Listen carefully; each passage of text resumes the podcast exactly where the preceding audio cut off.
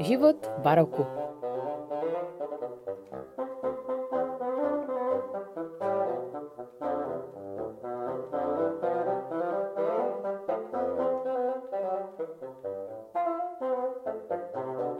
Někdy se říká, že na českém venkově skončilo baroko až začátkem 20. století.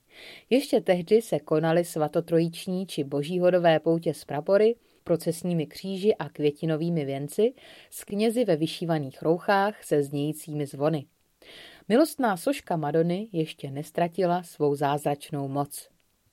O nedělích se lidé scházeli k pobožnosti v kostele a po večerech vyprávěli dětem pohádky o princeznách, mlinářích a knížatech, z nich většina vznikla a odehrává se právě v době pozdního baroka. Zásadní změny přišly teprve s následujícím stoletím elektřiny, racionalizace výroby a stěhování do měst. Okolnosti našich vlastních životů se změnily natolik, že stavební kameny života barokního člověka, stejně jako kulisy, v nich se odehrával, si již dovedeme jen stěží vůbec představit. Baroko bylo dobou ticha. Občas si na výletě v odlehlé vesnici uvědomíte, že co si neslyšíte. Žádné automobily, žádná reprodukovaná hudba, žádné hučení klimatizace či zvonění telefonu. Za to zřetelně slyšíte své kroky. Nese to sebou zvláštní soustředěnost. A právě v takovém tichu se odehrávaly životy všech generací až do minulého století. Neexistovala možnost si pustit hudbu, po celé dny člověka provázely jen zvuky vlastního pohybu, práce či hovoru. Jak tehdy asi musel znít vzdálený osamělý výkřik, prořízli noc. Baroko bylo dobou ticha též vizuálního.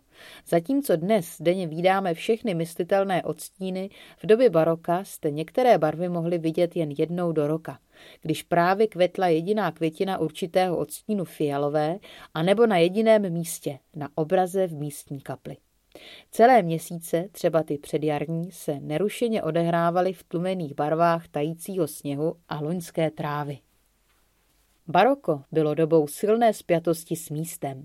Nebylo běžné cestovat dále než na vlastní pole, návštěva sousední vesnice byla zážitkem nevšedním a mnoho lidí opustilo hranice panství, k němuž náleželi jen párkrát v životě.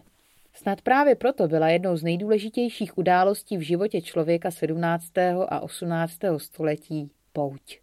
Katolická církev se po 30-leté válce snažila obrátit obyvatelstvo českých zemí zpátky k římskému vyznání a jedním z nejvýznamnějších nástrojů rekatolizace se stala péče o stará i nově obnovovaná poutní místa.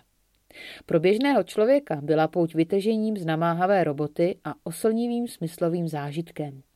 Nejpopulárnější poutní místa, jako Svatá hora u Příbramy či severočeský Bohosudov, navštívilo v dobách největšího rozmachu na 100 000 lidí ročně, tedy několikanásobně více, než kolik obyvatel měla tehdy celá Praha.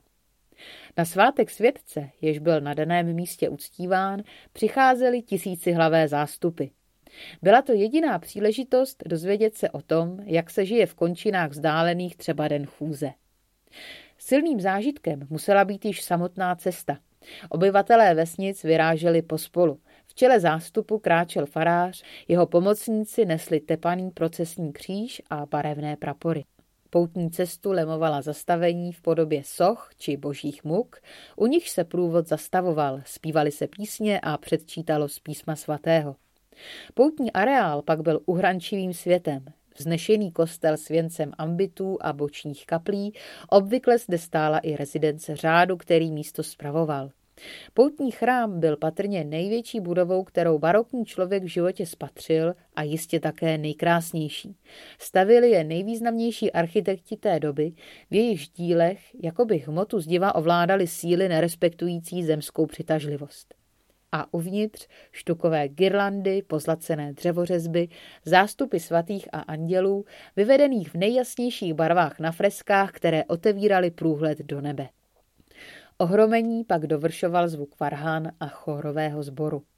Kdo by nevěřil, že svatý obrázek či socha Madony, kvůli níž takové místo vzniklo, má skutečně zázračnou moc.